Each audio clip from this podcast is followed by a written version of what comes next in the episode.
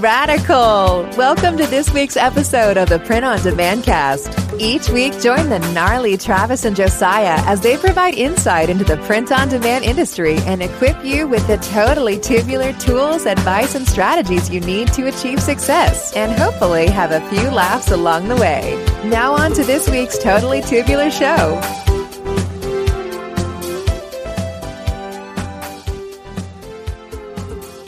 Hey, everybody, welcome back to the Print on Demand cast. Sorry that we're delivering this a smidge late, but as they say, better late than never. So, a new episode coming to you. Your host here, Josiah. I was always with my co host, Travis Ross. Travis, it's been a week. Lots of crazy things happening, and uh, production manager has a day off today because he's doing a market tomorrow. So, mm-hmm. lots of plates to keep spinning. How is your Friday going? Uh, this whole week's been really busy. We, uh, me and you, we did the market last night. Um, yep. And uh, so yeah, it's just been lots and lots of uh, irons in the fire, lots of quoting, lots of people asking about things, and um, getting ready for those markets. We're still kind of, you know, figuring since we do two different markets, we have to do bring two different sets of uh, products, right. and yeah. that you know is a little bit crazy. But I know last week we talked about. Um, how we would share your experience with the market because you hadn't yet done one when we recorded it last time. Yeah. And so this one, this is your chance to kind of share your um, experience with you did the Louisville market last Saturday and then again last right. night you did the Erie market. So yeah. how how was your experience? Um it's I mean it, it's a lot of fun. It is very intense uh especially like setting up uh, getting re- getting to the market is half of the battle, like getting the products ready and trying to figure out right. organization and what products to bring and how much to bring and then how to merchandise it because you're dealing with a very at least in louisville a very limited space. And so mm-hmm. had the tendency to feel kind of crammed whereas yet last night in erie there was much more um, kind of merchandising space for lack of a better term to use um, which seemed to be a little bit more easier to navigate. But um, they're a lot of fun. They are a lot, a lot of work. Um, yeah, they are. And not even just not work in the sense of you know standing for for three and a half hours or you know talking to the people and selling the products. The easy part. It's the logistics leading up to it, and then trying to fine tune as you go week to week because you you inevitably you can you know the, the, what's the saying? Best the best laid plans right? Like you can have all the mm-hmm. all the ideas you want um, in place but then when it comes to implementation and actually being there inevitably you will walk away with certain things that worked certain things that didn't work and having to bring in new ideas to fix the things that didn't work. So right. they're a lot of fun um, interacting with people kind of being there but um, yeah, it's been a very um, interesting experience just learning and experiencing the ramp up to that. It's like it's almost one of those things, kind of like Q4. Like you kind of have to start thinking about it well in advance mm-hmm. as far mm-hmm. as what you want to do. Because if you were to try, especially doing two markets, if you're trying to do all summer two markets and you're just wanting to start planning four weeks ahead of time, it's not going to go very well. There's just a lot of stuff to do. But um, yeah, last night was good and more successful, like sales wise last night than it was in Louisville. And there's, mm-hmm. you know, you can pick apart why that is, or whether it's because there was more merchandising space. It's a sm- Erie's a smaller market, less things to go and see and be distracted by. You know, there's mm-hmm. lots of different um, theories or or hypotheses, right. whatever the plural is on that, hypotheses uh, is, as as to why. Um, but yeah, it was it was really really fun. So I enjoyed. it. How about you? How was you? You haven't done Louisville yet, but what did you think of uh, Erie? You've done Erie twice so far. Yeah, this um, Erie always is a good market for us. Um, I, there's a couple things I think that kind of go into our experiences so far. I think part of it is we bring a lot of stuff and we don't necessarily, yeah, wouldn't necessarily need to. We could scale back a lot. Um, but we, you know, I think one of the reasons we bring so much stuff is frankly because Tate gets so excited about, you know, making yeah. it all. Um, and we want to do something new because it's a new year. We want to have new designs, which we do. We have a few new products. Um, and really the new haven't really done as well as our tried and true products. Mhm. Um, you know, our laser patch hats, our um, laser engraved drinkware yeah, um, has done well. Now, putting new new designs on those existing products, um, I think, is a good good idea. Um, but you know, it all goes back to honestly, the whole reason we do this is, yeah, we, we basically want to break even and then get a lot of contacts and be out there in the community and you know just meet people and kind of be top of mind. I mean, I can't tell Yeah. you how many people um, have reached out to us as a result of of doing the markets and we've already gotten you know multiple uh, business cards from businesses that come by and say do you do this for businesses so yeah. i know we've we've talked a, lo- a lot about that in the past but um but yeah the erie market was was really good we were able to really spread out last night we didn't forget any tables like we did last time and uh, so we had you know a really nice display. Uh, my wife actually uh, was came down last night and she was just talking about how she was like I was just amazed at how really nice it looked, you know, compared to Yeah. to last week. And that last week was because we didn't have very we didn't have very many tables. um, and so this week we were able to kind of spread out a little more and maybe space out some of our goods.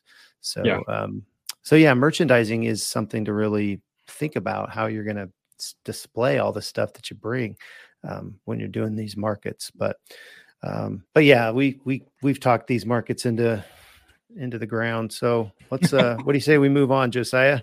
yeah, let's go to uh, this week's weekly dad joke. Time for the weekly dad joke. All right, Travis. This is a debate for another time, but you know, there's there's DC and there's Marvel. There's the two yeah. superhero universes, both cinematically and comic books. And I'm, uh, were you ever much of a comic book person? As far as like I was more of- and kind of nerding out. I I was a little bit, but it was Okay. more like I was more into like GI Joe. Uh, comic Okay. books, and I had a little collection, and um, but I, I never really got into the superhero comic books because I don't know uh, for whatever reason I just was more um, attracted to the GI Joe ones. Yeah, that makes sense. Yeah, I, I've never been much of a comic book person, but there is this stigma like if you watch the movies and you enjoy the movies, but you're not a comic book nerd, then you don't really understand the canon canonical the canon of it all. It's very crazy. Very, very weird thing to be hipster about. But anyway, the reason I ask uh, is because you know Wonder Woman and Spider Man talking about starting a business, kind of crossing those lines of DC and Marvel. So Interesting. yeah, do you know what do you know what they'll call their business? No, I have no idea. Amazon Web Services.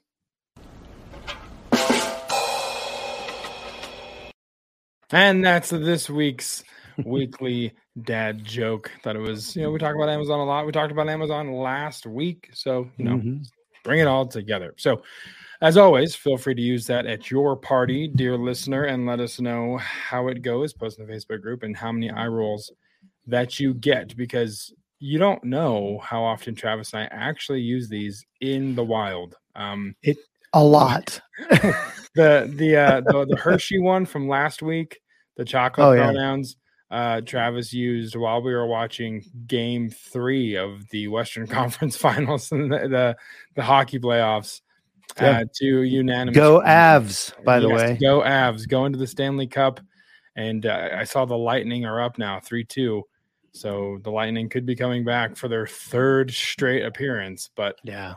the Avalanche are going to stop them. So, Well, go. before we before we go on with uh, you know the main event, we we talked about a few weeks ago asking you guys to leave leave some uh, reviews on iTunes. Well, we do that every week, yeah. and um, a couple of y'all did. did. So wanted to throw out, uh, you know, shout out one of them, and then maybe shout out another one at a future date. But um, wanted to shout one out. Yes, Uh, I- do it. Okay, so we've got um, Ten Bagger on on Apple iTunes or I, Apple Apple Podcasts. Yeah. It's always going to be still iTunes, to me. I know. so. Uh, give us a five star review. Uh, says great material. Just discovered you yesterday. Really terrific show. Great material. I recently opened my own store on Shopify. Do you offer private coaching, or can you remen- Ah. recommend someone who does? Um, there are a se- several episodes actually uh, in our well, first of all, thank you, Ten Bagger, for the five star review. As far as us offering private coaching, we don't technically offer private coaching.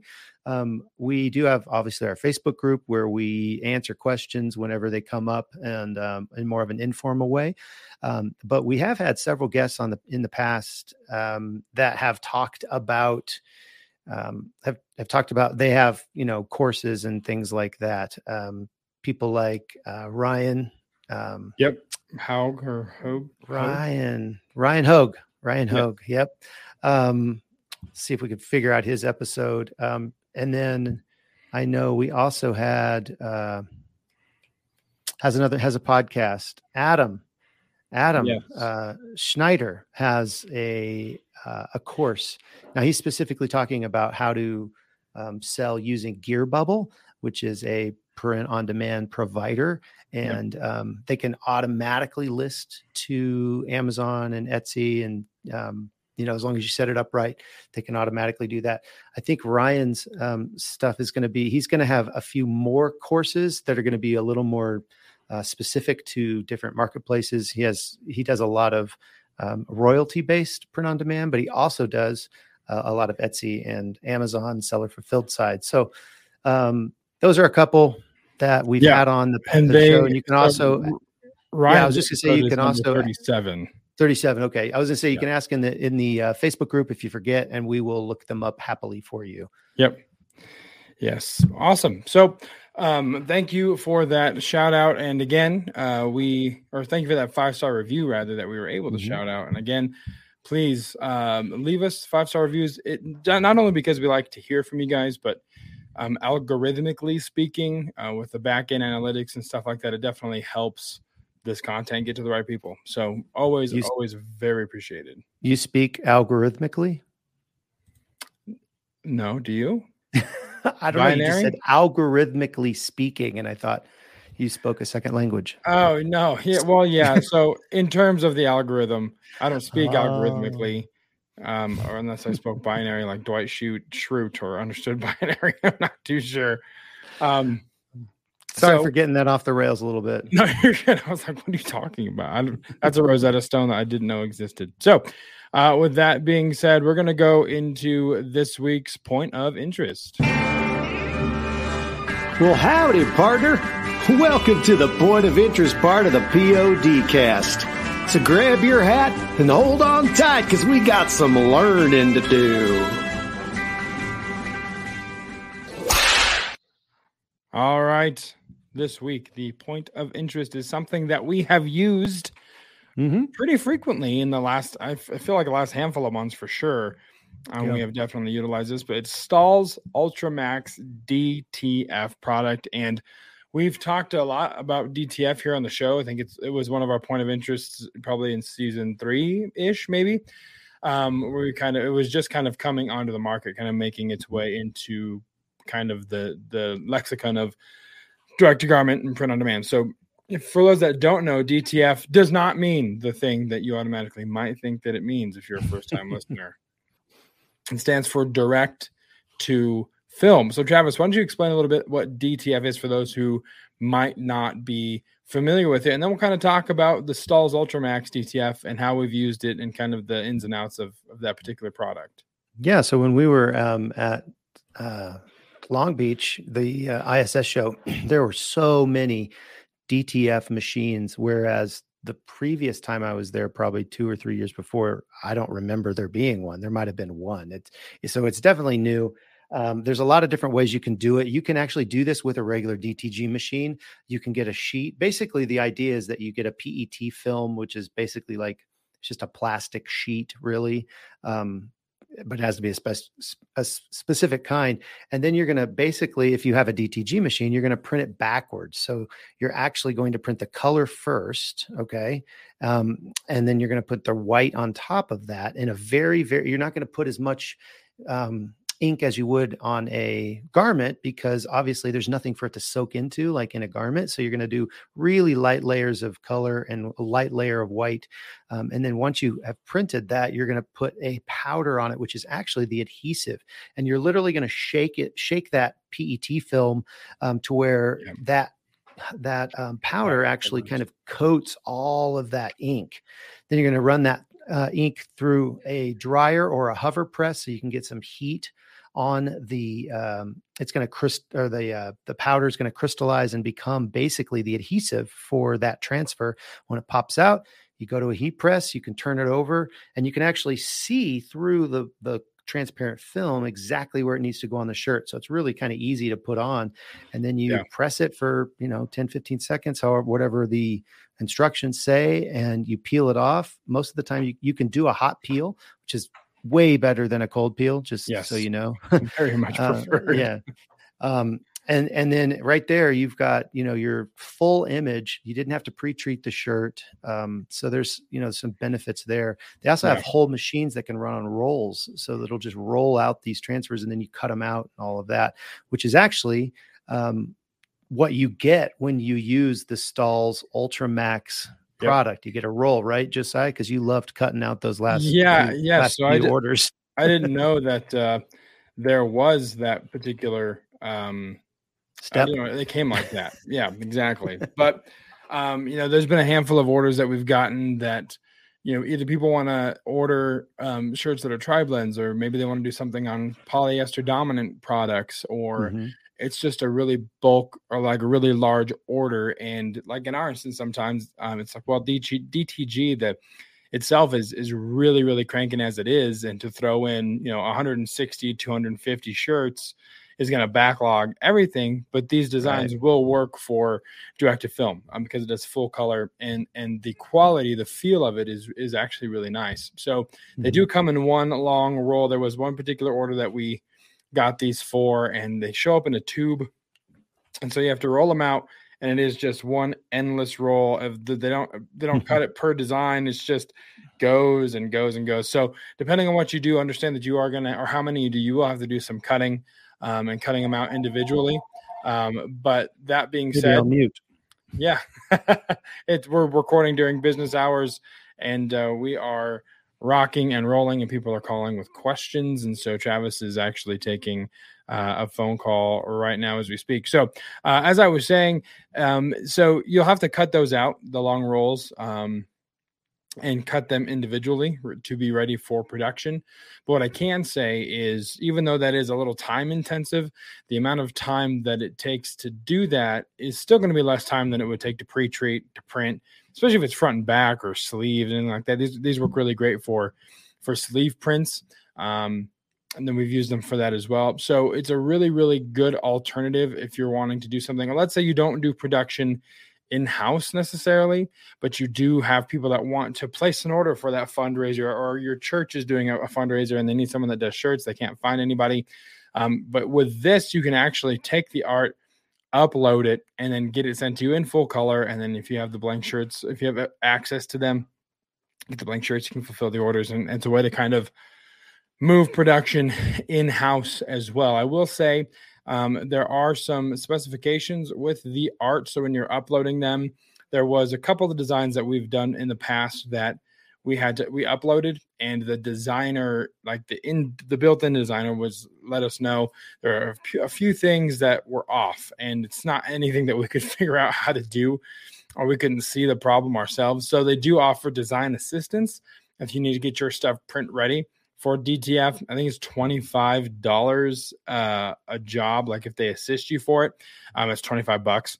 Um, so if, if it's worth saving you the hassle of trying to figure out what exactly is wrong with the file, if you don't have that kind of uh, ability on Photoshop or Illustrator or or any of those you know programs, they do offer assistance, and I've taken advantage of it a couple times. So overall, though, uh, it's a twenty five dollar minimum order, so that doesn't take a whole lot.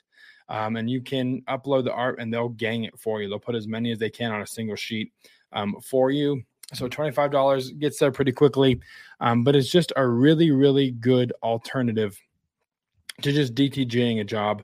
Uh, or, like I said, maybe you're not doing production in house, but you want to bring production in for a specific job or just do a handful of things. You can do that. So, um, we're going to put the link in the notes for you. It's stahls.com slash ultracolor dash max dash transfers, which is a very long URL, but we will definitely try and get um, that in the show notes for you as well.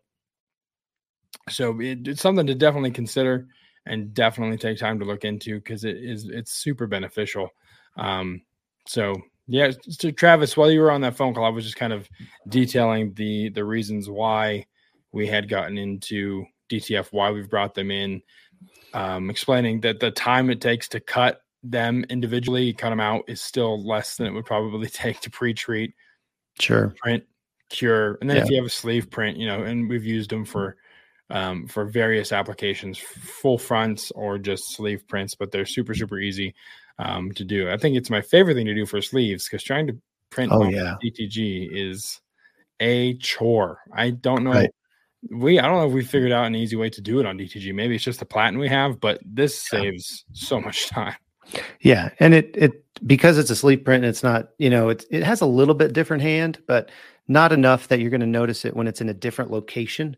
Um, and they look really great. They got full color, you know. So um, it's a it's a it's a great product to be able to offer.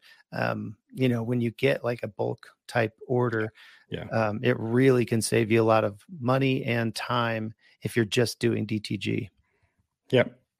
Absolutely. So anything else? I told him to put the link in the show notes, went over the, the minimum, uh, $25 minimum for it. And usually for shipping, it's like $15 for two day. And they said, they did say that if you do place an order between before 12 noon Eastern time, um, it ships next day.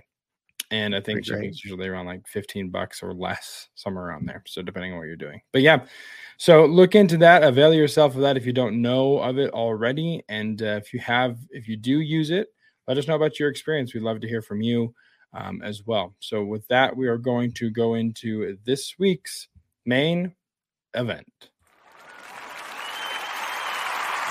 Ladies and gentlemen, the main event.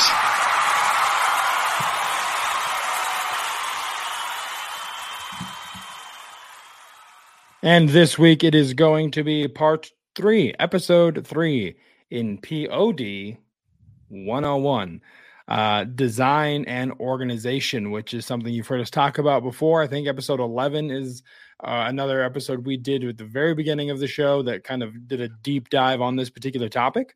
Um, but as we stated at the outset of season four, and remember, season four was an arbitrary title that we presented. It's kind of like whose line is it anyway? The seasons don't really matter. It's all the same. um, so It's uh, actually episode 10, just so you know. Um, organizing your episode 10? designs. Yeah, and we're going to be Oh, going okay. over a lot of that in this, not not probably as in detail as we did in episode 10. So if you like this episode, jump back to episode 10 and check that one out. Yes, please do. So, as we said at the outset of season four, is that we kind of wanted to go back and recap some of the very beginnings, um, things that you would need to know when you're entering POD or starting a POD store, or something like that. So, um, this is good information to to know or to relearn or to rehear or re-listen to, regardless of where you're at in the journey. So, last week was episode two. We talked about where you want to sell, deciding where to sell, and we covered places like Amazon, Walmart, Etsy, Merch by Amazon, Redbubble. Squarespace, Shopify. Talked about pros and cons of each.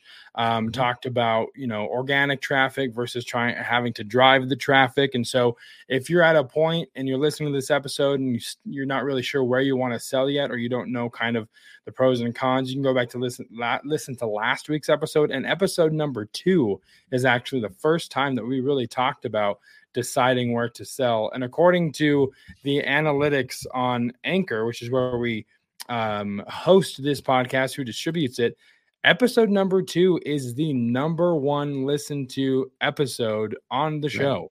Um, which probably is because it goes very much into a deep dive of which sales channels you want to find because that's that's really important when you're starting out the journey. So um, you can go back, like Travis said about episode number ten, as far as getting. We won't probably won't get as granular as we did in episode two uh, Mhm. on episode on last week's episode. So go there yourself of, of that episode and then and re-listen to last week's. Same thing with this one.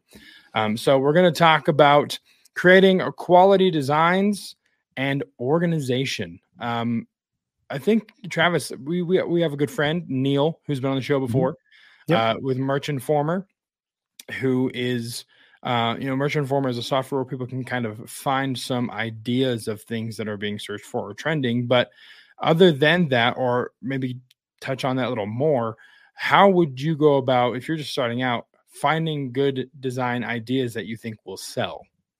Oh man, there's a million ways to find good um, ideas, and um, th- there are some schools of thought on that. Um, there's a uh, a lot of people will call it um, that. So there's there's copycat, which is no, no, no, don't do that. Um, where you basically just take somebody else's design and you put it on your listing in your shirt. That's yeah. not cool. That's no, no. Um, now there's there's what what they call improve cat because cats are good naming. Schemas. I'm allergic to all of these. but so the improved cat is somebody who takes sees a design and goes, "Oh, I could do better than that." So like this shirt just simply says, "This is my favorite T-shirt." It just in text. There's nothing else on it. But maybe you see that and you go, "Oh, I could improve on that." and I could have like a guy, like a graphic of a guy, you know, standing there wearing a "This is my favorite T-shirt" shirt, or some, or right. you know, you could improve on the idea of just text. Maybe it's just text, but it's a different font, but it's way cooler font, or it's laid out in a different way. Um, maybe some graphical things like that.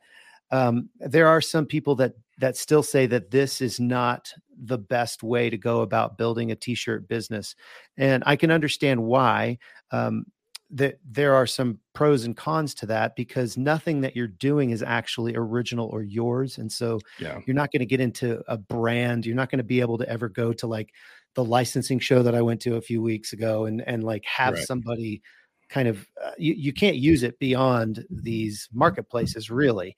It's not going to unless you i mean you could i guess um, do that with a particular niche if you if your brand was like funny t-shirts or something. Um, but that's that's that's really challenging. There's a lot of shirts out or a lot of websites out there that are just funny t-shirts. Yeah. It's very important that you niche down if you want to do a brand. So that's that's really the third way is that you just completely go um, you know, unique. But to get ideas for these things, I mean, there's a million websites. You mentioned, you know, Merch Informer, which is going to take uh, mer- merch by Amazon listings that are doing mm-hmm. well, and you can see them and you can see which ones are doing well. You can cross re- cross reference them across niches and say, oh, I think when these fonts are used, or you know, you can kind of make some deductions on your own and and try to figure out right um, you know why something is selling and why something isn't the second way or you know the way we do it honestly is we just go to google and we will will We'll go to Pinterest. We'll go to Etsy. We'll go to Amazon. We'll just start searching for, let's say, I want to come up with a really cool shirt about axe throwing. Well, I'll yeah. Google axe throwing mm-hmm. memes, axe throwing t shirts, axe throwing coffee mugs. And I'm just trying to get ideas. Um, and so as we're going through those things, we're jotting down on a spreadsheet, you know, which which ones we want to, you know, kind of redo or or improve on or completely right. do. So like um, we've done um, we've done entire series on we'll find one thing and we'll go, oh my gosh, this is great.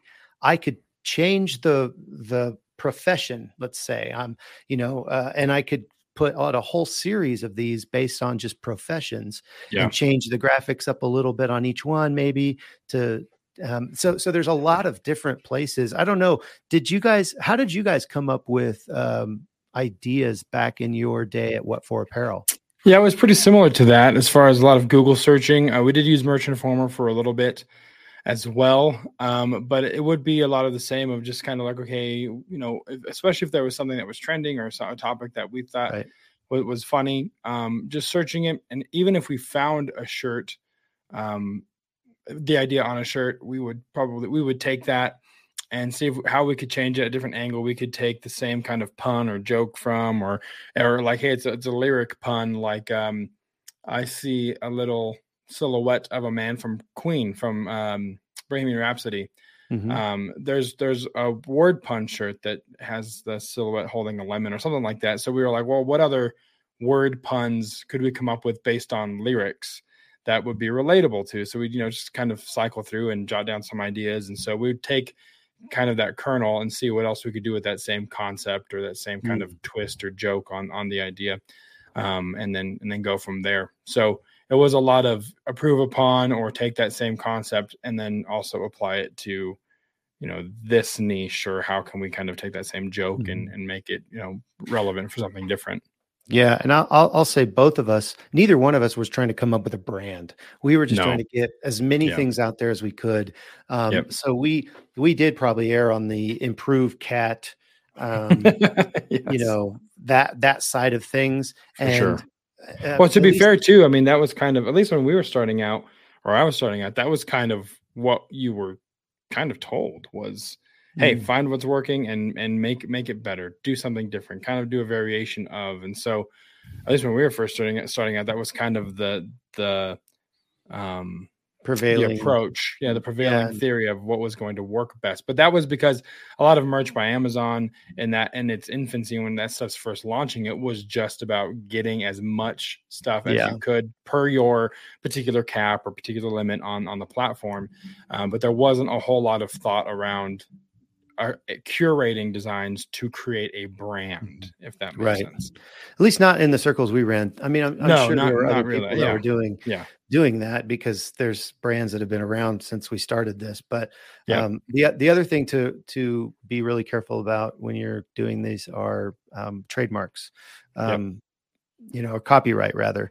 Uh, copyright being like the actual words, what what's being said in this text, because you'll find a lot of things out there that are violating copyright um, you know, on Google, and you'll just innocently throw them onto a shirt, and then bam, you know, it gets yeah you get hit with a copyright infringement claim, and yeah you can't do anything about it. So there's there's definitely you need to think through that as you're going as you're putting your um, your research uh, SOP together, your standard operating procedure. So first we look at this, then we put it on here, then we check it against the USPTO.gov yeah Yep. .gov uh, database and see if this is this phrase, you know, or any part of this phrase is trademarked trademarked yeah. having some or uh, copywritten. So having something in there that um, it might not be that website, it might be a different tool, but having something in there that checks copyright is super Yeah. important as Yeah, I th- along.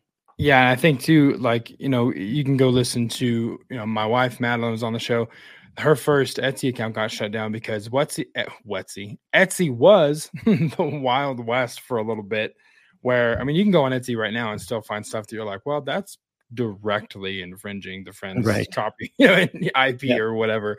Um, and so, uh, be- be- just because it's out there on the platform, a platform like Etsy, don't risk it. Um, you know, you can get kind of lulled into a false sense of security, like, well, they can't Mhm. catch all of us. Well, they can, and eventually they they might. And that's And you know what? You don't- strides to do that.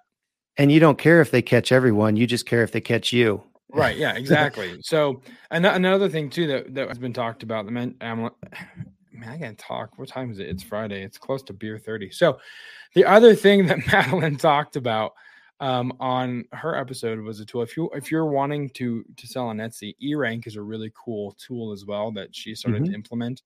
Um, talking about design ideas, and that's a lit that's literally just based on data as far as what's being searched the most as far as a niche and is there competition and then you can go Mhm. in and make a design around Ma- madeline has a design that's a snail but instead of a shell it's a stack of pancakes i don't know but she sold it and it sold before and it sells occasion and so like that kind of stuff is stupid but because those two it was a super niche idea. So that's another tool you can use uh, e-rank um, if you're deciding that the place you want to sell is etsy.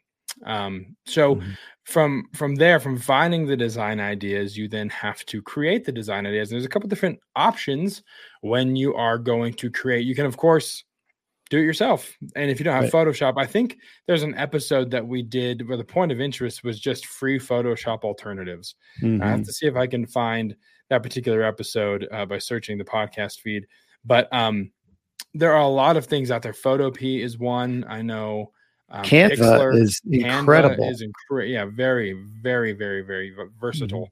Um, Yeah. I was actually really surprised when I got into Canva to see how much it can actually do. So Yeah. And I think I think they have a pro account for 99 bucks a year, which allows you to download anything with a transparent background, which you obviously have to do sure, um, it, to have, you know, to be able to upload and create your mock-ups and all of that, or upload to Merch by Amazon or Redbubble or wherever. Um, Yeah. you- there are other softwares that will just remove the background, but it's just so much easier if it just kind of comes that way when you download it from the website you designed it on. It's a yeah, it's another step out of the process. So episode 28 is where we talked about free Photoshop alternatives, um, where we kind of listed stuff that a lot of it is, is web based, so you don't necessarily have to download something and just access it from from your mm-hmm. browser. Um, but you can do it in house if that is something you want to do. If you want to give it a shot, if you have experience in design, of course, um, that is an option. But outside of that, there are a lot of options to outsource. Um, and I think one of the things, Travis, that you and I have talked about a lot, and one of the things that you and I have implemented frequently and consistently are virtual assistants, yeah. um, specifically from um, the Philippines. So there's, um, you know, people kind of cringe. I don't know if they cringe, but they're just kind of hesitant when you say, "Yeah, I have a VA in the Philippines." Um, there's lots there's lots of assumed things that I think go through people's minds, but the thing is, the thing to know is that a, a VA position in the Philippines is really sought after because they get to work from home or from wherever they want yeah. to work from. Um, and so it is a good pay rate for them. It's cost effective for us. They make a great living. They get to work from home. Mm-hmm. And there are some incredibly, incredibly talented and skilled people in every every you know walk of life that you'd want whether it's you know someone to do data entry whether it's a designer there's so many and talented people there. So um, episode 17 is where you can go to uh, uh, in, in, the archives to learn more about that as well. But travis kind of talk about your experience with vas and why you think as opposed to maybe a fiverr and an upwork because technically that's those are the same things. They're also vas they're just sure. mostly stateside and this particular website onlinejobs.ph is kind of like a upwork but for the Philip for the Philippines. So kind of maybe yeah. talk about your experience and, and how, why VAs have been so vital to the success of, of what we're doing here. Yeah, uh, I when I started, I started on Fiverr, and um, I found a couple things or a couple people that could do, you know, the work I needed to do. But most of that, you know, was inside of Fiverr, so the the worker was never getting the full amount of money. It's the same thing with Upwork. If you hire somebody on Upwork, per the terms of service, you're supposed to only do business with them through Upwork, so Upwork gets its cut. Um, so Fiverr and, and Upwork kind of do that. Where the where the difference is on OnlineJobs.ph, it's it's kind of like just a job board, and so you can negotiate uh, your fees with them, and they get all of that. You're going to pay them via PayPal or Payoneer or however else, um, but they're going to get 100% of that uh, wage that you've you know negotiated with them. And so that's why i like onlinejobs.ph we've had as many as 10 to 15 um, vas at a time working in little spots. So we've we basically broke up our entire sop from yeah. create from like coming up with a design idea to actually checking it against trademark to actually getting it designed to writing up keywords and, and titles and descriptions and bullet points and then actually posting them on these different websites and so we had a whole um, you know these people were all des- um, design researchers and these people were copyright checkers and these people were designers and these people you know yeah. were the copywriters and so it just went down and and all of these jobs these individual designs slash listings were just slowly moving down the pipeline um, until they were um, actually on a platform. And so we did that for a while. And um, I've just had really good luck with um, onlinejobs.ph. I've got, yeah, talked about this a lot, but I've got um, a couple of really incredible um, administrative VAs. And then we've, we've also got a really great graphic designer that's been with us for a long, long time. Yeah. Um, the cool thing about it is, you know, you you buy that design once, and once it sells one time, you're in the black. You know, from then on, yeah, it's all sure. profit. I have yeah. I have a coffee mug that has sold probably twenty thousand dollars worth of revenue that I paid, you know, less than five dollars to get designed three or four years ago or five years ago. Um, right and it's made me that much money over time just because it was a good design it's got it's got good seo it's ranked well in search and it's the number one you know coffee mug for that particular niche yeah. um, i wish all of them were like that but um, you know and some have varying varying levels of success but you that's the cool thing about this whole thing is like you about this whole industry you can do the work one time and yep. then you know uh, it'll pay off for long for a lot of years down the road if you um, if you've done it right you know yeah Yep. Yeah. So yeah, look into that episode 17, uh, utilizing virtual assistants, uh, VAs, and it's also direct to film printing, as we also talked about that as well. So we have highlighted both of those things in this episode as well. So uh, that's when you're going to want to go back and listen to. So once you have the designs, Travis, we've talked about this as well. Organization to the designs. Um, something important. that so incredibly important and and to that point you know back in the days of what for apparel it was something that we didn't pay enough attention to um, i think we created a system but as i've said before there was a failure to kind of forecast does this system hold up like if we were to just inundate and and grow which of course is the is the goal is to scale and to add more does this system work or is it Mhm. just a temporary system that's going to be revisited that's going to need to be revisited Right. and um, of course the answer to that question was number two and we had to revisit it but it was so hard to implement a system with designs in, numbering in the thousands that we already had created and having to retrofit a system Yeah. um, that's new and more efficient, but going back and retrofitting everything was a nightmare. So I cannot stress enough the importance of setting a system in place before you even have 10 designs, five designs, just figuring out how Yeah. you're going to be able to do this and then test it and see if it breaks because you're going to have to revisit it. But there's a couple different um, uh, uh, schools of thought here as well, Travis as far as SKU naming, a SKU naming schema, which for those listening, schema wasn't a typo on the show notes. Uh, I deleted the A, put an E, and Travis was like, "It's not scheme, it's schema." And then I had to throw in the Google machine, and it's a thing. It's a scientific term. So we're getting really scientific here. And if you've learned anything in the last two years, you don't question the science. Uh, so Travis, let's talk about SKU naming schemas and uh, the different possibilities of such. Yeah. So, uh, um, Josiah already talked about how important it is. Um, so when we started, we didn't u- we didn't utilize any type of SKU names for our products as we put them on online, and we soon ran into the same problem you guys did. Yeah. We corrected it way earlier than you guys did, and so it wasn't as pain. It was still really freaking painful, but it wasn't quite as painful as it eventually was for you. But I will say, I did tell your father-in-law, Jason, he needed to get off his butt and change Yep. the SKU naming schema for himself like two years before he actually did it. So Yeah, I yeah, I right. rang that bell and I still ring that bell because I know how important it is. Um, so anyway, so what the way we do it, and uh, there's a lot of different ways you can do this, but um, and you need to figure out a way to do it. We decided that the one piece that we were going to kind of have travel across all SKUs was the design. So the design has a design ID, a DID, and inside of that DID, there's a design. So I think we we did a million. Uh, you know, so our first one is like, you know, one million, and the next design is one million one, and then we did a dash determining which version of that DID it was. So we have a light version that goes on light t-shirts. We have a dark version that goes on dark t-shirts. We have a light distressed and a light um, or a dark distressed. So there's four versions of this DID. So it'd be 1 million dash, um, you know, L for light, which L is going to go on our coffee mugs too. So that's the first part of this SKU. Um, and then we're going to determine what product it's going on. So if it's a t-shirt, it's going to be like TSRT or something, you know, that's an abbreviated version of that.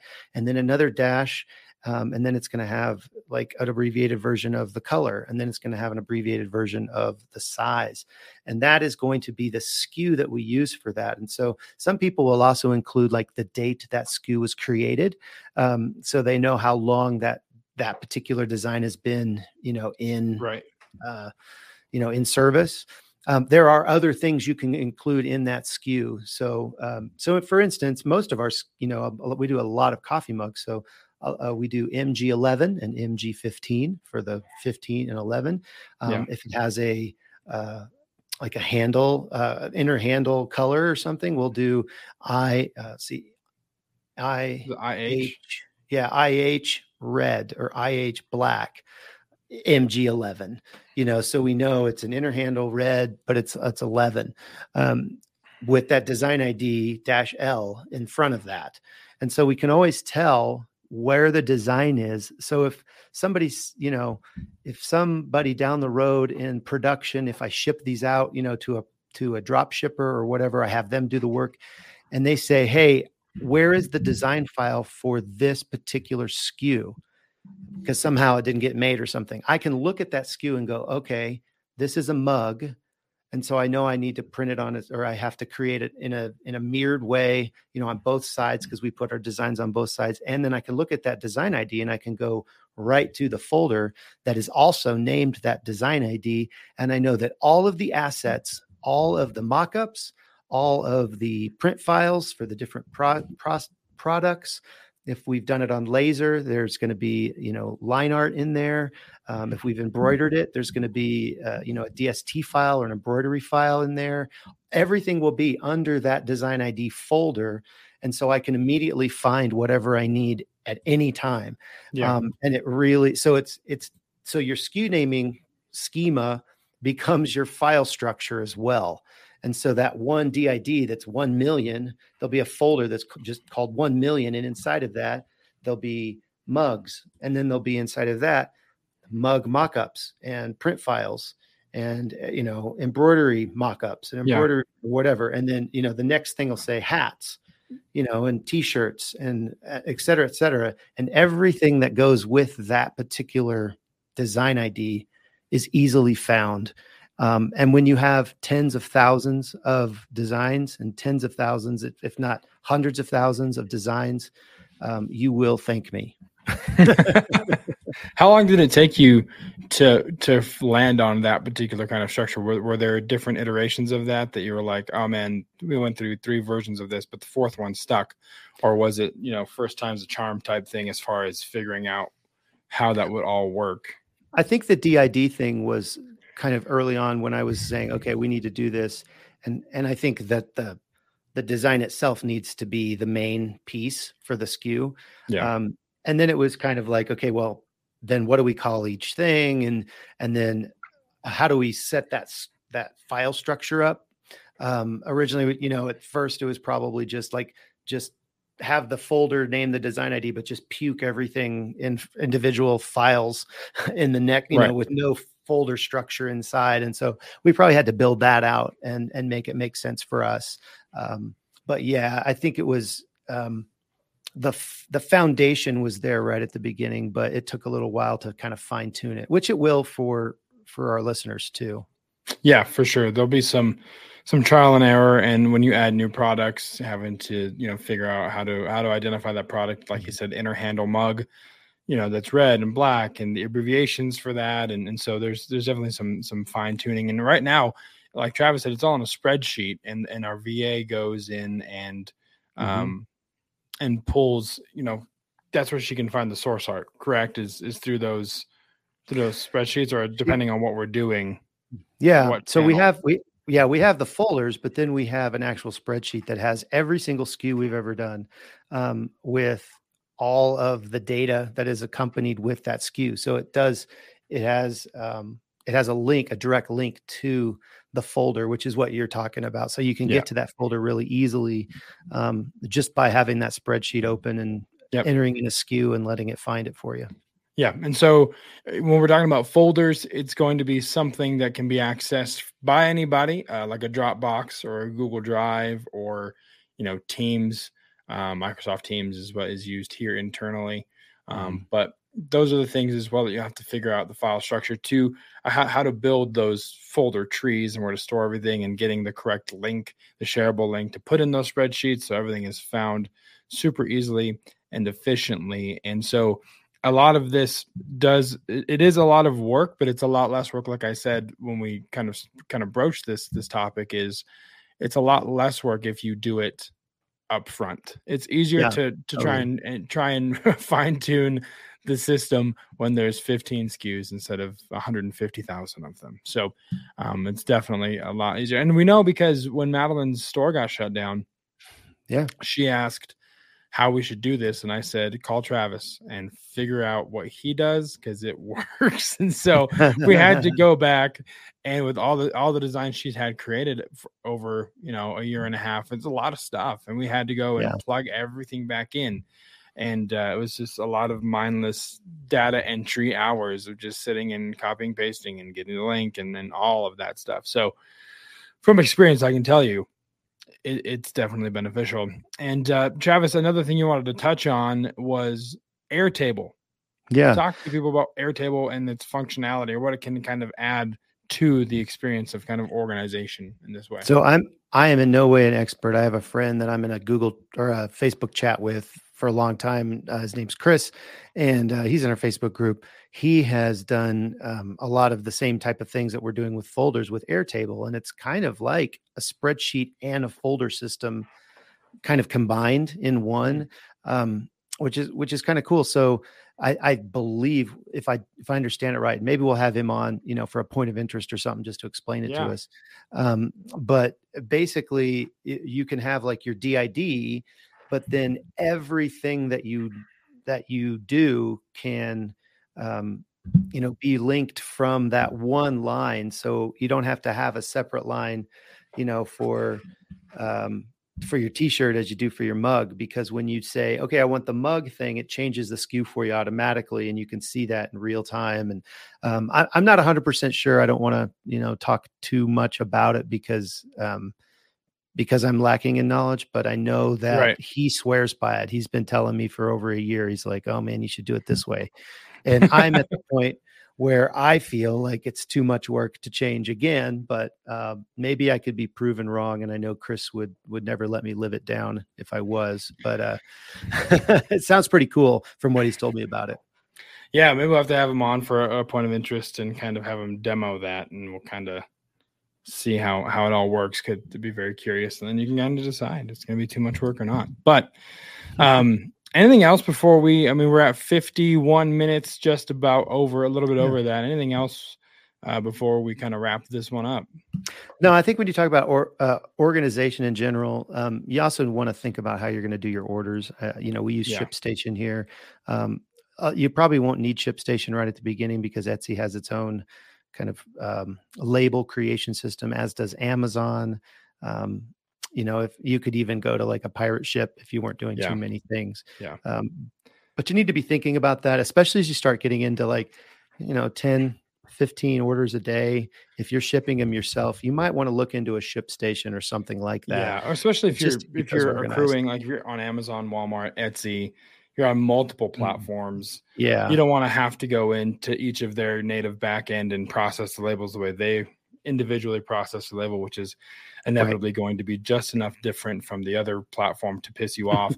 you just put them on the ship station, and then it's just the same process. And so that just kind of that's that's the thing I loved about ShipStation. I do love about ShipStation is when you're doing multiple platforms or multiple stores for affiliates like we are, everything flows to the same place, and you can set Beautiful. systems and set all that kind of stuff, and it's it's very very very nice. So yeah, keep that in mind as well um, as you're thinking of organization. all right, anything else, Travis? Are we ready to to to wrap this guy up? I think we're good. All righty. Well, thank you guys again for listening. Thank you for your patience uh, in the dropping of this show. I know you are all waiting with bated breath for this to drop and for you to listen to a brand new episode of the Print on Demand cast. Uh, thank you guys for your patience. As always, you can come and talk to us uh, in the Facebook group. printondemandcast.com slash Facebook is where you can go to join the conversation. If you have questions, if you have a cool file structure, do you have a schema that we all should know about? Have you been schemaing uh, on your off time about what you're going to do with your schemas? Let us know. We want to know. We're always open to cool ideas um, and just like to see how people, uh, different people operate um, their their back in their business as well. So that's where you can find us. We're on Instagram, printondemandcast.com slash Instagram and printondemandcast.com slash YouTube are the other two social media channels that we are available on. And if you hate social media, we understand. You can also reach out to us info at print, printondemandcast.com. Ask us a question and let us know your ideas, your favorite dad jokes, a point of interest, anything. Just we'd love to talk to you guys. And as we stated at the beginning of the show, we are available on all of the podcast platforms where you find your podcast. The PODcast is there for you. But if you happen to be listening to the Apple Podcast app, that is where you can leave that five star review, rate, and subscribe. Hit the subscribe button, hit the notification button, get notified of new episodes dropping uh, when they do. Again, Ten Bagger, thank you so much for your five star review. And we will be shouting mm-hmm. out the other one that was left in a future date. So if you want to get a quick shout out on the show, please drop a review. We would love to do that. So, Travis, anything else before we uh, send it all the way home? No, I agree. Thanks for you guys' patience. We've found Friday to, I don't know, just allows us to procrastinate just enough to get it out, get get out an episode each yeah. week. Yeah. So. Well, the Avs play out. It's really the Avs' fault. It is one hundred percent the Avs' fault because had they not played Monday night, I, I would have been totally fine with recording. Exactly. But so that's really you know soccer, eh, soccer, hockey is slippery soccer.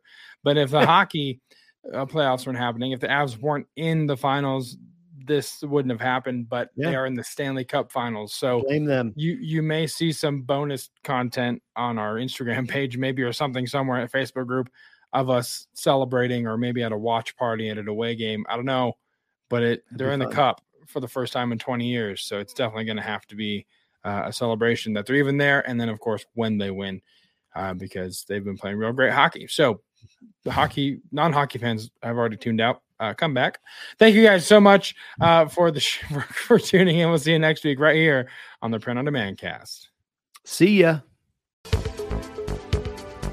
Hey, babe, thanks for listening to this week's episode of the Print on Demand cast. We hope you enjoyed the Totally Tubular Show. If you got a question or a suggestion for the show, send Travis and Josiah an email at info at printondemandcast.com. Want to be wicked nice? Take a minute to rate and review the show on iTunes or wherever you get your podcasts. And don't forget to subscribe now so you don't miss next week's episode. See you next time, for sure.